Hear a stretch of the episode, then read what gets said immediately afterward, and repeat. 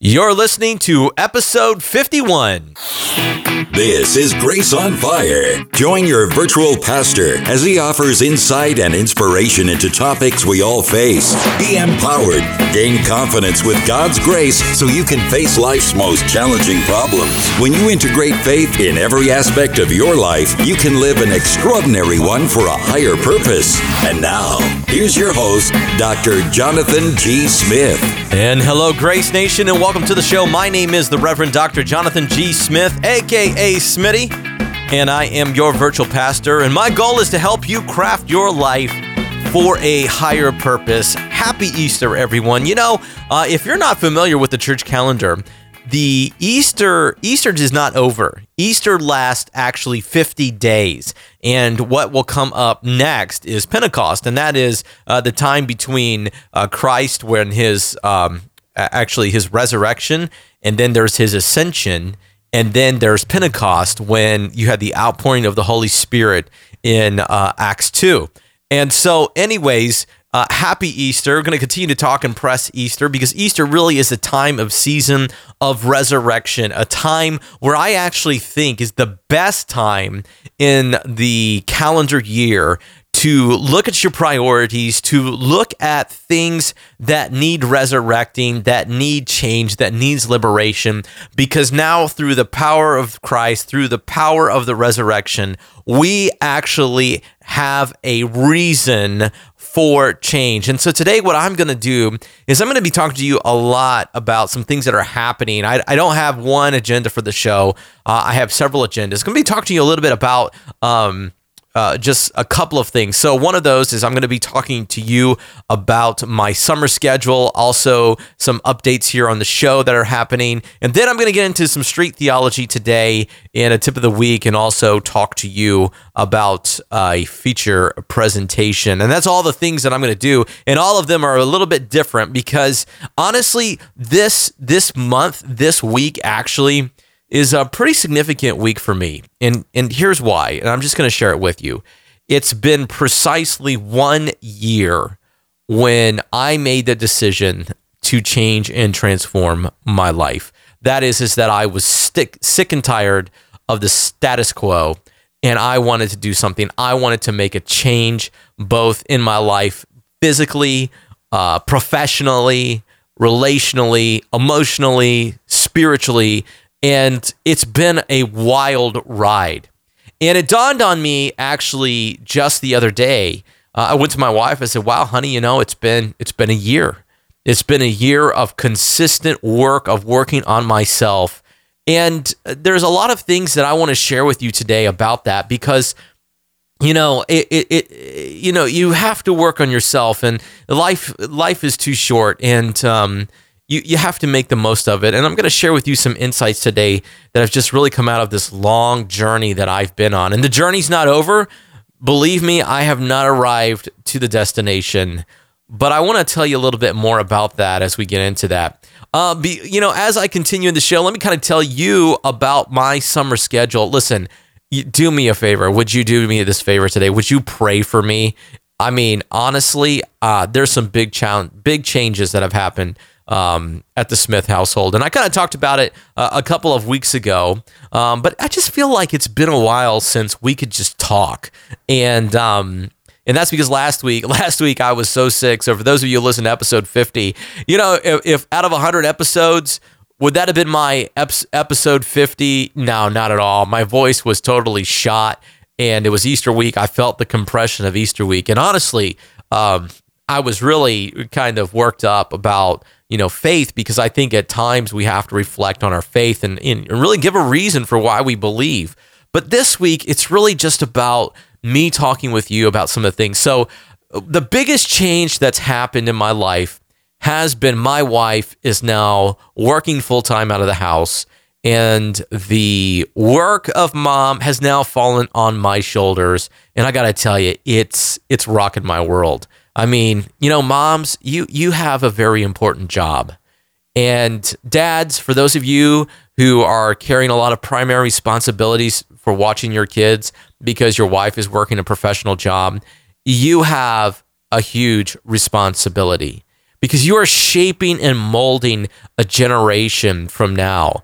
And I, I, I got to tell you, it, it's hard. It's harder than I ever thought it would be. And now I'm looking at the summer schedule and I'm thinking to myself, oh my gosh, how am I going to balance uh, coming each week onto the show, Grace Nation, serving you, as well as serving the kids? So we're going to do some fun things this summer. I promise you that uh, Grace Nation, Grace on Fire will continue. And that actually brings me to my next point.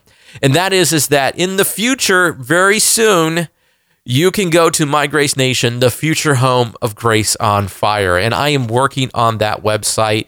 I'm so excited about the future of Grace on Fire.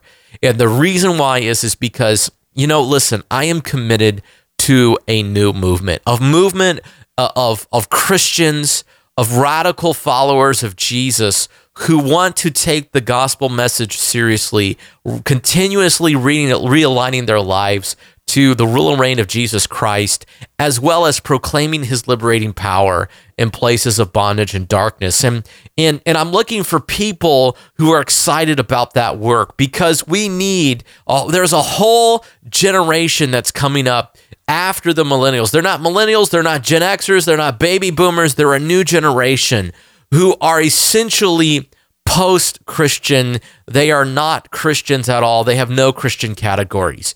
And it's a ripe, ripe, ripe generation to demonstrate the power of the gospel in fresh language. And that's part of the things that I'm trying to do here on Grace on Fire, is to inspire you, the listener, to go and bring the liberating power of the gospel to a new generation.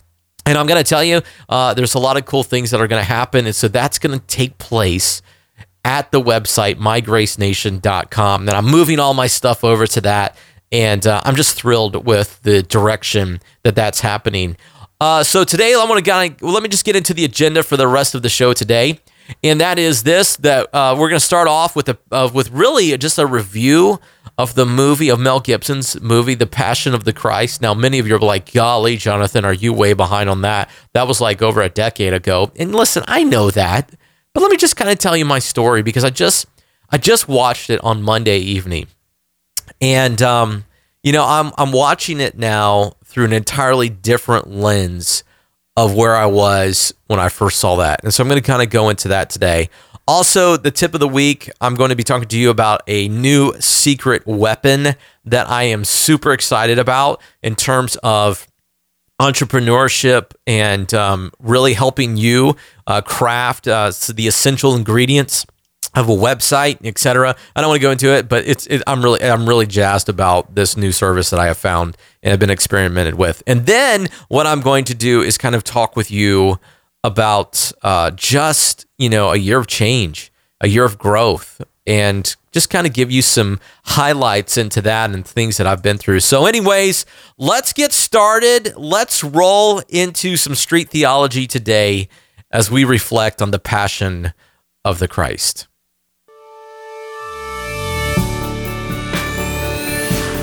Connecting deep truth for everyday life. This is Theology on the Street. And so a couple of days ago at a meeting at uh, the Exchange Ministries, which is a ministry that's dedicated to help people walk out uh, of um, walking out of a life of giving over to homosexuality, or walking out of a life of of, of sexual identity based upon uh, their sexuality, and really trying to find their identity in Christ. And, you know, that ministry is an exciting ministry to me. And the new leader there, uh, his name's Maddie, and Maddie came to me as the chairman. He said, hey, look, this is what I want to do. I want to show the Passion of the Christ. Now, I just have to be completely honest with you. And Maddie, if you're listening to this show, I think I already told you this, but, you know, deep down in my heart, I was kind of against it. And here's why. I, I wasn't going to say, no, you can't do that because the movie was flawed. That's not it at all. Actually, the reason why I was just against it wasn't because of the movie itself, but because of my discomfort with the movie. In other words, I knew that by watching that movie, movie, it was going to force me to yet again to come to grips with the reality of the crucifixion of Jesus Christ, the terrible passion that he went through. And, you know, it it's hard for me because there's a shock value about this movie. And and I got to tell you, I saw the movie when it first came out in the movie theater, and I remember just sitting through that movie for the very first time and and gazing upon it and and just being so incredibly moved, as well as being uncomfortable with the whole movie, because essentially it's it's a movie about an execution that takes place over a span of time, and it's a horrible movie, and in and, and in a very and it's it's extremely graphic, it extremely violent, and it, it pushes the edge, in my opinion, uh, of of cinematography. It, it pushes the very edge of depicting the brutality of a Roman execution and the incredible torture that Jesus went through. And so I remember seeing this movie for the very first time, and I remember, you know, not wanting to watch it again. And I remember there was a movie that came out later where they did sort of a, a censored version. So I guess they showed less blood and guts. I'm not, I'm not entirely certain, but you know, and it just, from every little detail of this movie, I just remember reflecting on it and just thinking, oh, this is awful. And, uh, you know, but when the movie finally came out in D V D, and this is a funny and true story. When the movie finally came out in D V D, I almost felt compelled to buy this movie. So, you know, and I wonder how many people are out there like me who bought the movie and yet never have watched it. So I, that movie, we own this movie, we own the D V D. It, um, and to this day, I have never popped it into my D V D player at my house to watch this movie. That's how long it's been since I've watched it. And, you know, as I said before, it's because it, it made me so uncomfortable. So when it was said that we're going to watch The Passion, you know, I, I just, I was like, oh, I don't want to watch it. I really don't want to watch it because I know that it's going to be brutal and grotesque, and yet here is the here is something that I didn't expect, and and and this is what happened to me. It absolutely ministered to my soul, and it challenged me in ways that I can never really imagine.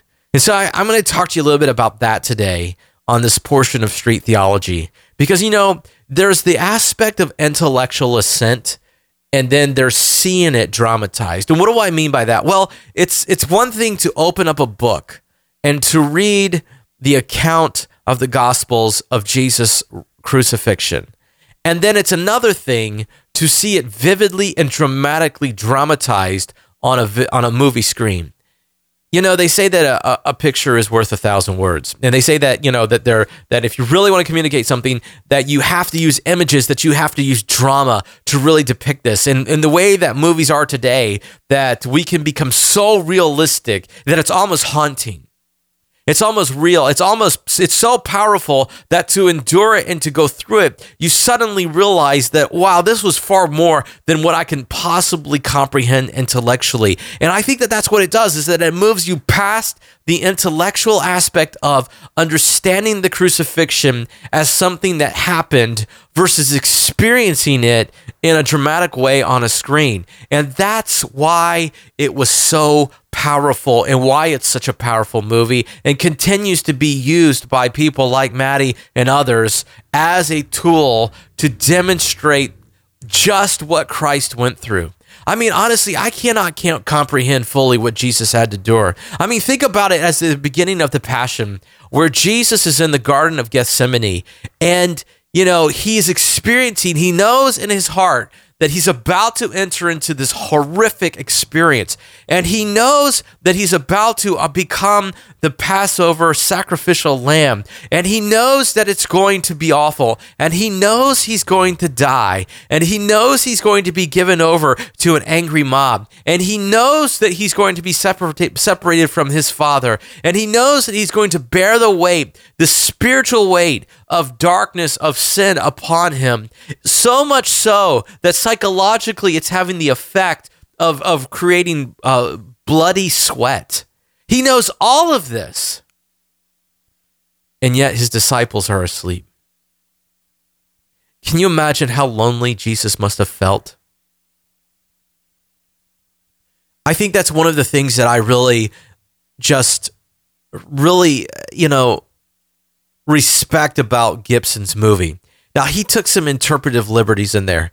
Honestly, it's not the Bible. We don't make doctrinal claims off a movie like this, but I appreciated that what what Gibson was trying to do in this movie was he was trying to dramatize something that we know happened, and it was intense, but we really don't know what happened because it wasn't recorded in words. We just know that he endured much suffering, but you could just see throughout the entire movie, you would see Jesus being depicted crying out to Abba, and he would, and, and Gibson would put the word Abba over and over and over in the movie, and and and, and the words, and, and and Jesus continually to pray to God, Abba, Abba, Abba, and we know that Jesus actually used those words Abba as he was crying out to his heavenly Father, and it's as if this torturous, you know, it was as if the torturous death that the Son endured, he was feeling this separation from his heavenly Father, our heavenly Father, and it was awful. And it was just this incredible thing. And, and you know, this is, you know, as I think, and I was just reflecting on this, you know, I was so moved by it. And I think that because as a theologian now, and as, and as a pastor, as I sit back on it, having gone through an enormous amount of study of theology and an enormous amount of study of the Bible, and and and having really just gone through this now, it's become far more real for me. But this movie, it moved me in some ways that I wasn't prepared for. In other words, it revealed some things in me, some emotions in me that I just kind of want to share with you. And I want to share this because this is just my heart. This is my heart as a pastor, but it's also just my heart as a man, and it's my heart as a dad. And, you know, and I'm not going to go through it in that order. I'm just kind of telling you where I'm coming from, because I, I honestly want, want you to understand that if you go watch this movie, that it, it, if it doesn't, if you if you walk away from it and it doesn't have an impact, I want to suggest to you that you haven't pushed the bounds yet of what Christ really did for you and what agony he really went for you to accomplish the things that he did.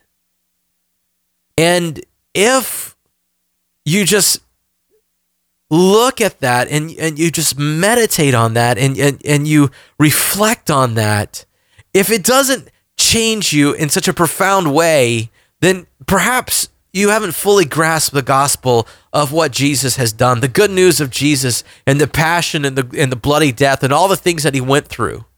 Perhaps, like me ten years ago when I first saw the movie, or whenever, however long it was, when I first saw the movie, it was so brutal that I fully didn't comprehend just the event itself. And today, as a pastor and as a theologian, who I'm constantly putting before my people and before you, Grace Nation, the, the crucifixion and the resurrection and this event that took place and why it's so important and how it has a profound impact on life. Perhaps, you know, there that is the journey. You know, I've learned and I've heard pastors say over the years, and I'm really beginning to understand it. They would say, you know, that it's it's not that you you understand the crucifixion and the resurrection and then move on, but rather you begin to understand it and you go deeper into it, and you continue to go deeper into it. And not all of us are at the same place in terms of the depth and understanding and the meaning of the crucifixion. But I want to say this to you, and, and I want to say that this is this is the mark of spiritual maturity in the life of the believer, that understands in a deeper and more profound way as you spiral deeper and deeper and deeper, both in your contemplation of the crucifixion and the resurrection, as well as the appreciation and the awe that it should inspire. And therefore also understanding its impact on how it impacts every aspect of your life. And so that when you understand the power of the resurrection to have this impact on your life, then it will also reveal the weaknesses in your life as well. So here's a couple of things that I sort of walked away. So first of all, it impacted me on yet it's just how shallow I am and how I settle for so little in life. You know, I allow little things to throw me off course. And then I looked for little comforts, you know, to help my little stresses. And I used these little comforts to ease the pain from the, the little stresses in my life. And I and I think that those are my problems. And yet those are the, only the symptoms of my problem. Because the symptoms of my problem is masking the disease, and the disease is just how still sin grabs, it has such, you know, hold of my life. And so that actually leads me to realizing, you know, why do I settle for such mediocrity? And I'm going to get into a little bit later on how I've settled for mediocrity, but it just it just reflected on me on just how shallow I am about my life. You know, so I wrote this down. So much of the little puffs, the, the piddly little suffering that I go through is nothing compared to what Christ endured. So much of the things that bother me, so much of the little things that I think are important are nothing compared to what Christ endured. And that's what I appreciate about this movie, because it brought to me and made me realize that I settle for so little in this life. The second thing that it did for me was that it reframed pain in my life. You know, uh, I, I actually, I'm amazed at this. You know, I don't want to endure things because they're hard or painful. I don't want to endure things because they frighten me. I don't want to live a life that is comfortable, though. Uh, and I said this, I think, um, when I was, when you know, when I went and raced the the Savage Race a couple of weeks ago, this, you know, obstacle course, you know, that, that thing really, it really rocked my boat in a couple of ways. And one of the things that it did was it realized, it, I just realized what a coward I have become. And, you know, all these fears that I have, fears of heights, fears of falling, fears of tight spaces, fears of crawling through the mud, fears of drowning, all those things were all potentials in the Savage Race. And if the race did anything, as it did, is it it revealed to me just these these little these little fears that I have.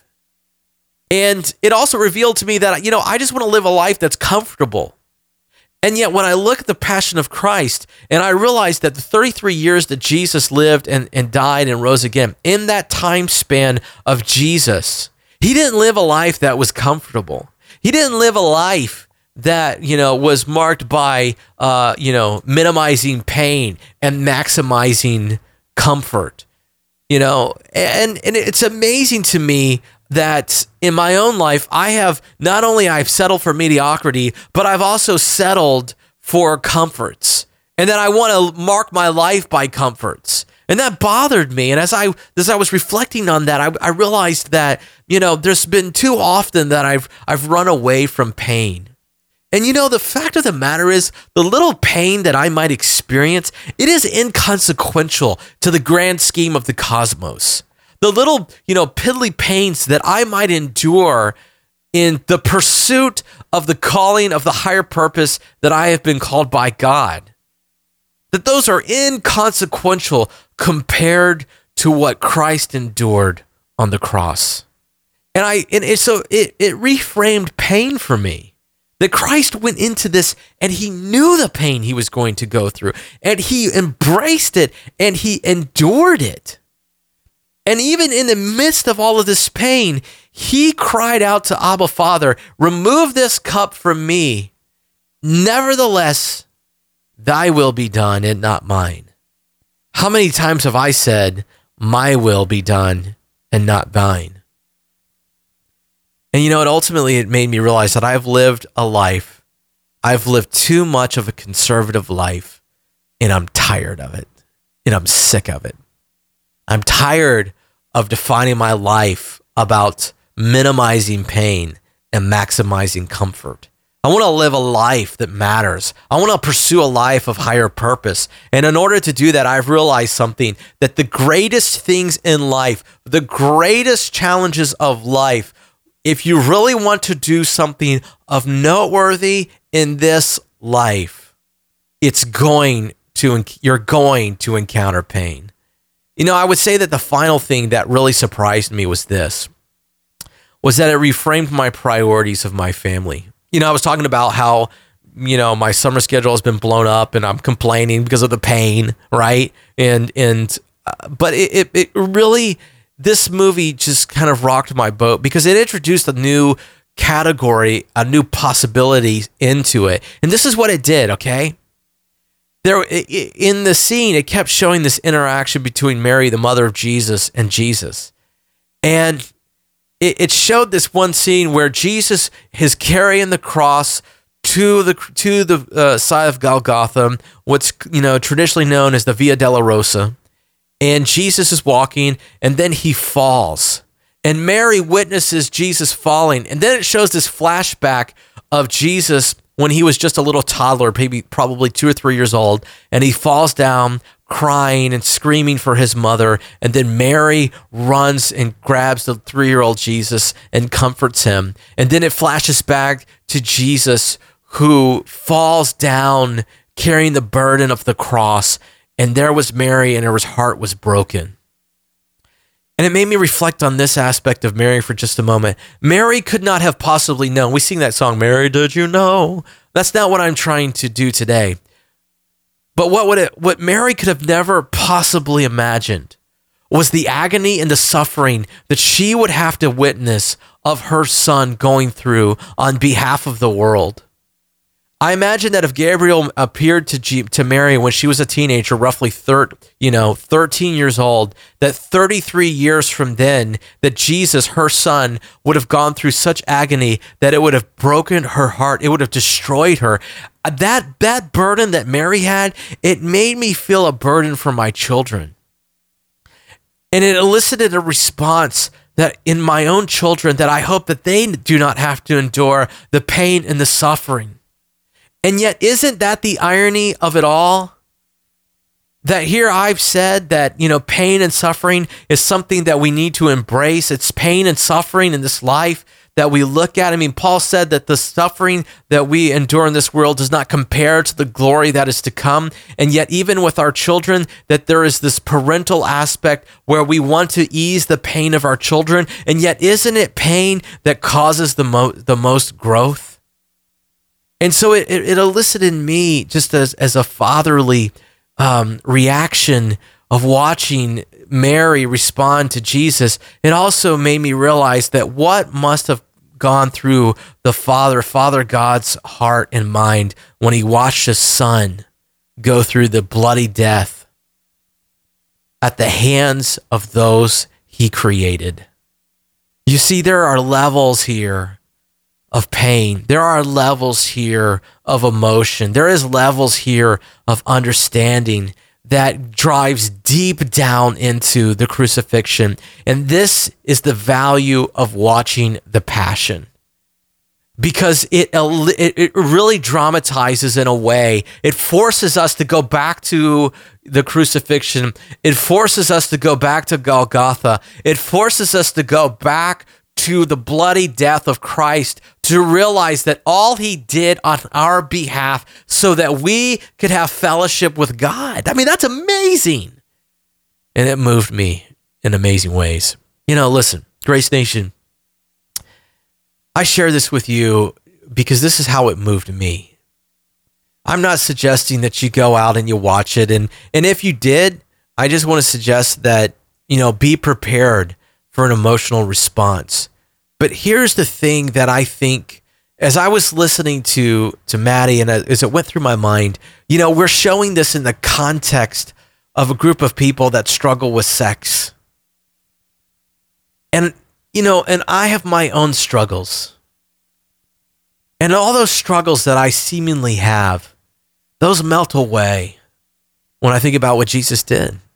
And so I, I, I commend that. I commend watching the Passion to you in the right medis- in the right understanding, in the right heart, in the right mindset. I, I'm gonna watch it again. I'm I'm gonna go and watch it again, and I'm gonna use it as a meditative uh, tool, because here I am now down the sanctification path, a little further down, not very far, but a little further than I was. You know, and, and I could think about this, and I and I could think that, hey, you know what? This is profound, and it's helped me grow, and I'm thankful for the Passion. And I would recommend and wholeheartedly ask you to take the time and to invest in watching the Passion of the Christ. And now for Smitty's Life Hack Tip of the Week. And if that was an emotionally heart-wrenching uh, segment, I totally understand. So we're going to switch gears a little bit and uh, move into a positive aspect of how you can move the needle in your life. And I'm talking about moving the needle on your website or moving the needle on your business. You know, uh, a couple of weeks ago, I had the opportunity of interviewing Greg Wilson. Now, Greg had, Greg and I, we talked about his church planting efforts. But if you go to greg wilson dot com, you can actually um, see an example of a movie that he created. Uh, and it was one of those whiteboard movies. Now, I love those little whiteboard movies when they're illustrations, particularly in, in educational videos, where you actually see a hand and it's a little drawing and, and they're whiteboarding, whatever. I mean, it just helps in learning. And, uh, you know, I asked Greg, I said, Greg, man, that was really awesome. I love the video. How did you do it? And he said, have you ever heard of Fiverr dot com? And I said, well, you know, that's interesting because I just began to look at Fiverr as a possibility, as a new resource for some creative work that I wanted to do here on the show. And as a result of it, he said, yeah, well, I paid a guy like five bucks. Now, here's the thing. When he said five bucks, I about fell out of the chair. And the reason why I about fell out of the chair was because I remember hiring a motion graphic artist um, when I worked as a dean at Knox Seminary. And I paid the guy seven hundred fifty dollars for a thirty second animated intro on a video, seven hundred fifty dollars for a motion graphic artist. And what Fiverr has done is they had opened up the marketplace really wide. And what that has done, it's driven down the price significantly. I mean, trying to find a motion graphic artist a number of years ago was a difficult process. Because of the internet, and because of the, the global marketplace now, and because you've got literally billions of people out there, I you, you you now have markets emerging, and I'm sure there are other markets. Fiverr is just one that I've looked at. I've also used ninety-nine designs in the past, but I have just been turned on to Fiverr. I mean, if you, now is probably one of the most amazing times to start a new ministry, especially. And if you need a logo for a new ministry, I mean, they have advertisements for like five bucks. So if you go to my grace nation dot com, you'll see the new logo that I've designed um, and I've had created. And uh, I went with a little bit more of a retro badge look this time, and uh, I'm super excited about it, but I did it all through Fiverr, and the total thing cost me about twenty bucks. I mean, a twenty dollar logo? Are you serious? I paid three hundred dollars for the one that's sitting on my current website at Jonathan G Smith dot com.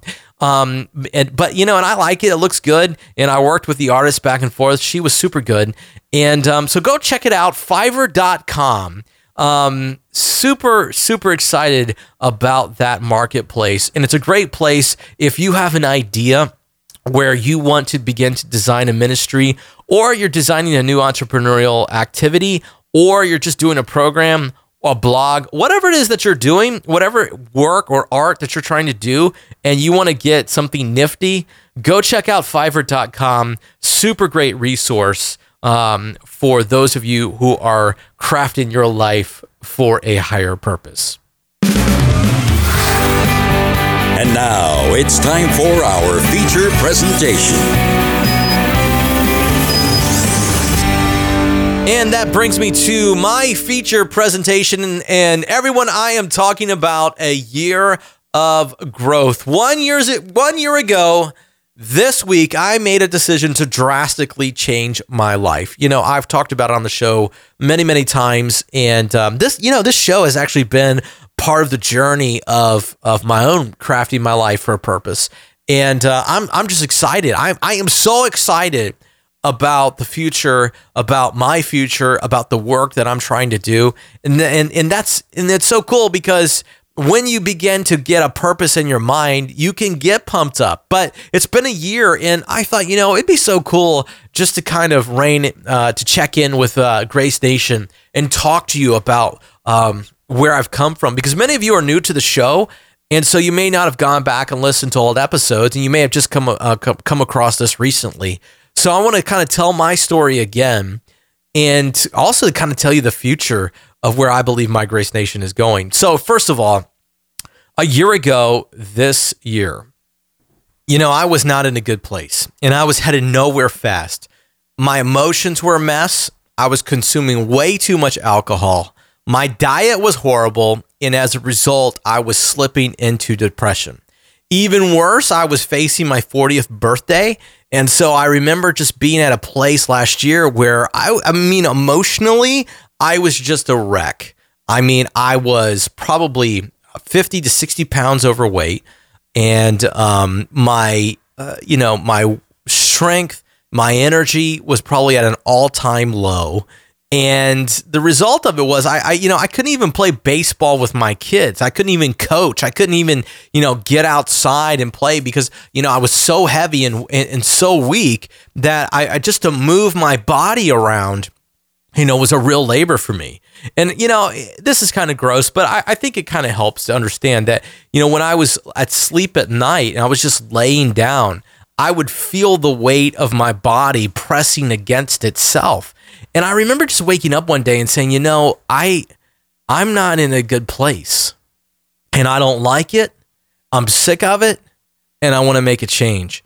And at that point, I didn't know what I was going to do, but I, I really began to do two things. One, I focused on my diet, trying to clean up my diet, you know, cutting way down on alcohol, cutting down on sweets, you know, eliminating junk food, all the normal things that you would do with your diet. But, you know, The the second thing that I did, you know, it was I, I really began to focus on my emotions, and and um and that has been one of the more important things of it all. I am amazed at how my emotions affect my decision making. I am amazed at how my emotions drive much of my life, and I think it's important to stop and to think about that, because sometimes our emotions are driving the bus and we don't even realize it. We think we're making decisions and we think that we're, you know, making uh, choices based upon rational thought, and our ra- even our rationality is being impacted by our emotional swings. I, I am convinced more than ever that we are emotional creatures who have uh, an occasional, you know, analytical thought. Honestly, that's what I think. You know, I think that we we sometimes have a reasonable thought, but most of the time we are just responding in emotions and, and out of emotion. And and so getting those under control and really being certain that those things are under control was a huge piece of the growth that I have been a part of and have been experiencing. And honestly, you know, this is one thing that I've learned is that it's not something that you do one time and then you get over it. Actually, it's a day-by-day process. And it's the process of growth. It's the process that I've been learning over this past year where I've realized something, you know, that there's a power that begins to develop in your life, because once you understand that these dynamics are taking place, then you can actually pull back and analyze it and say, well, now why am I feeling this way? Well, okay, I'm feeling this way because of this, this, this, this. Now, this is the part that I wanted to share with you, because I've shared all those other things with you in the past. And one thing that I'll never do is give you diet advice, because the one thing I cannot do is to give you any kind of advice about physical nutrition or exercise. The only thing I can tell you is to do this, is to try, okay? Try. And there's lots of experts out there who can help you in that. What I think my goal and my contribution to this goes into the thinking process that you have to develop in all of this, because there's a deeper level of thinking, right? I said that we are fundamentally emotional with an occasional, you know, grasp of reason. And I think that that's why we have to realize that emotions come first, then reason second. Emotions first. You have to get your emotions processed, and then you have to think about things reasonably. You know, there's something, though, that it dawned on me today as I was reflecting on, you know, April. So it was April about, there was a, really was the third week in April uh, when all of this became possible and when I began to make the decision to to embrace life. And, um, you know, if... I, I hear, I'm at a point in my life today, and this is what's happened. I, I've certainly dropped a bunch of weight, and that's one of those external marks of growth that I look at. Because when you're do- when you've got an area that's out of control, and that area is having a very negative impact on your life, one of the things you measure is, is you know, is to say, okay, is that still a factor? Well, it's still a factor in my life.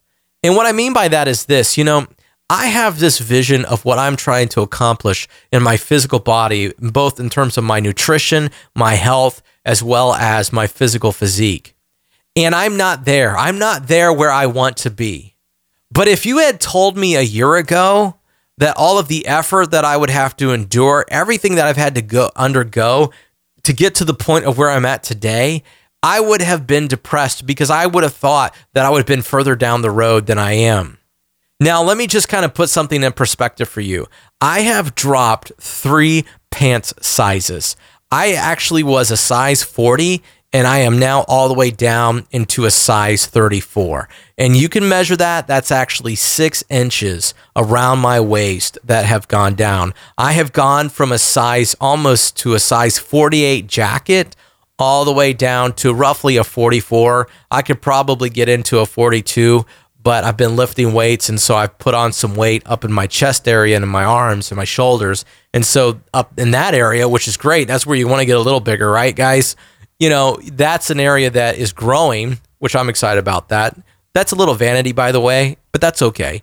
Anyways, you know, I'm, I'm, I've got the, the measurements going in the right ways, but I'm not there yet.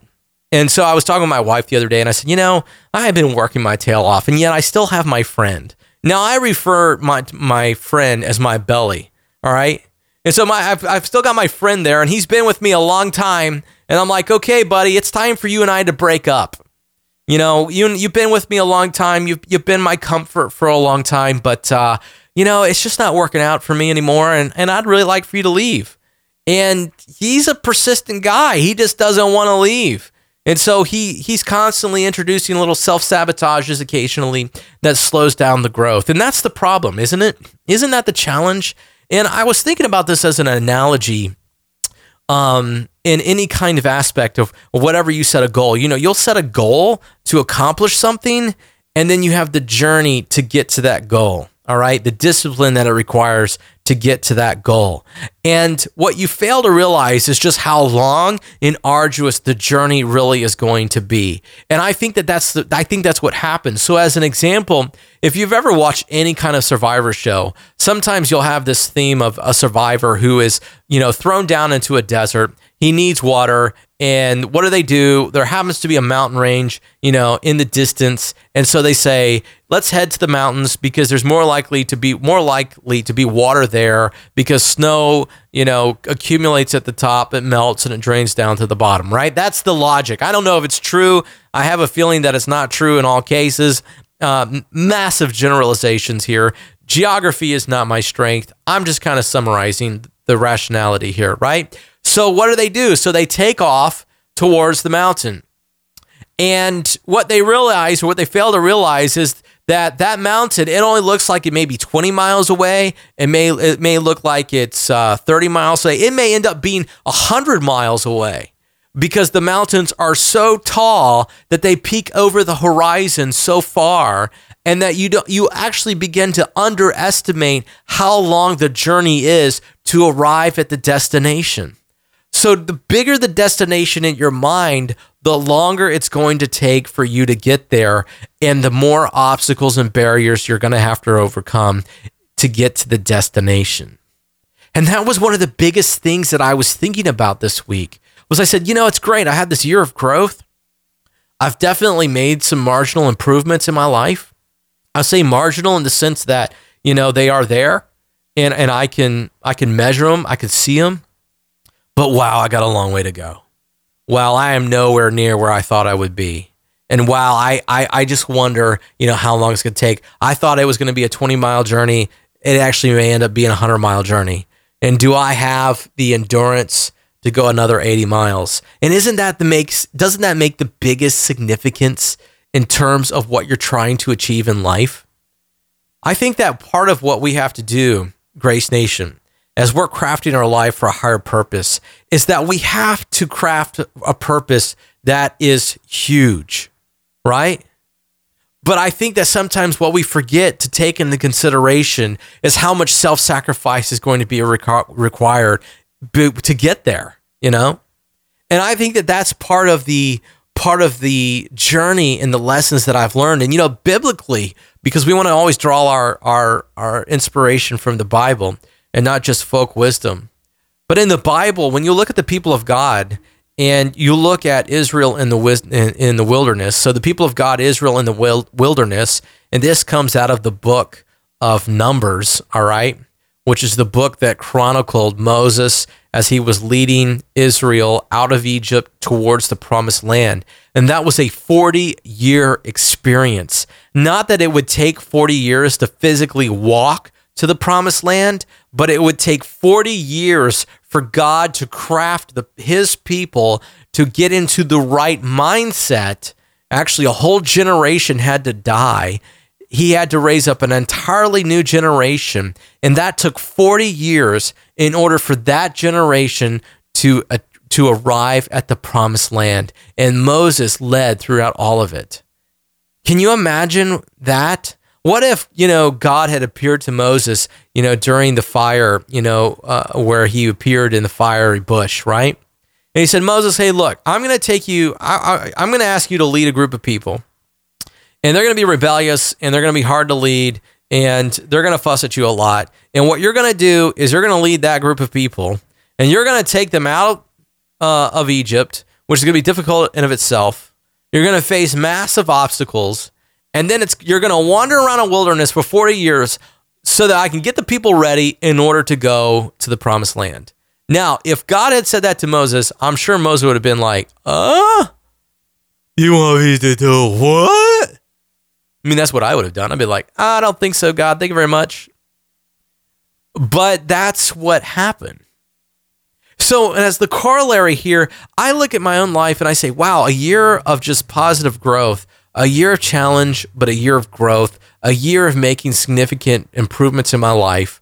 Um, I'm doing things that I've never been, I've never thought I would do or would be able to do, and I'm excited about those little accomplishments. But there's so much more that I want to accomplish. It's so much bigger, and I've realized that the destination is is still way off, that the mountain range that I'm hoping, the, the higher life, the higher purpose that I'm looking for is still off in the distance, and I haven't gotten there yet. And I was reflecting on all of this, and I was thinking about what Brian Russell, my friend, the professor of life, said this. He said, he's quoting Jim Rome, and this is the quote, "You want to set a goal that is big enough that in the process of achieving it, you become someone worth becoming." It's not the destination, it's the journey. You know, I want to close this episode with a thought today to you, just for you to think about it. The tagline of the show is crafting your life for a higher purpose. And the key word, the operative word there is crafting. You could also say craft your life for a higher purpose. And to craft something is to be, you know, a craftsman is a, is an artist actually. You know, if you think of a craftsman who who builds a house or lays tile or or whatever they do, they do all of these different kinds of things in order to do their work, right? And it takes um, hours, it takes hundreds of hours, if not thousands of hours to perfect their craft. But a craft is something, is an art, and it's something that can be mastered. So here's the question that I have for you today as I close. If crafting your life means treating it like a piece of art, then why not make it a masterpiece? That's my thought for you today. Grace Nation, we are moving forward. We are moving forward into crafting our lives for a higher purpose. And I want to leave you with that question. Let me just say it one more time and for you to think about it today. If crafting your life means treating it like a piece of art, then why not make it a masterpiece?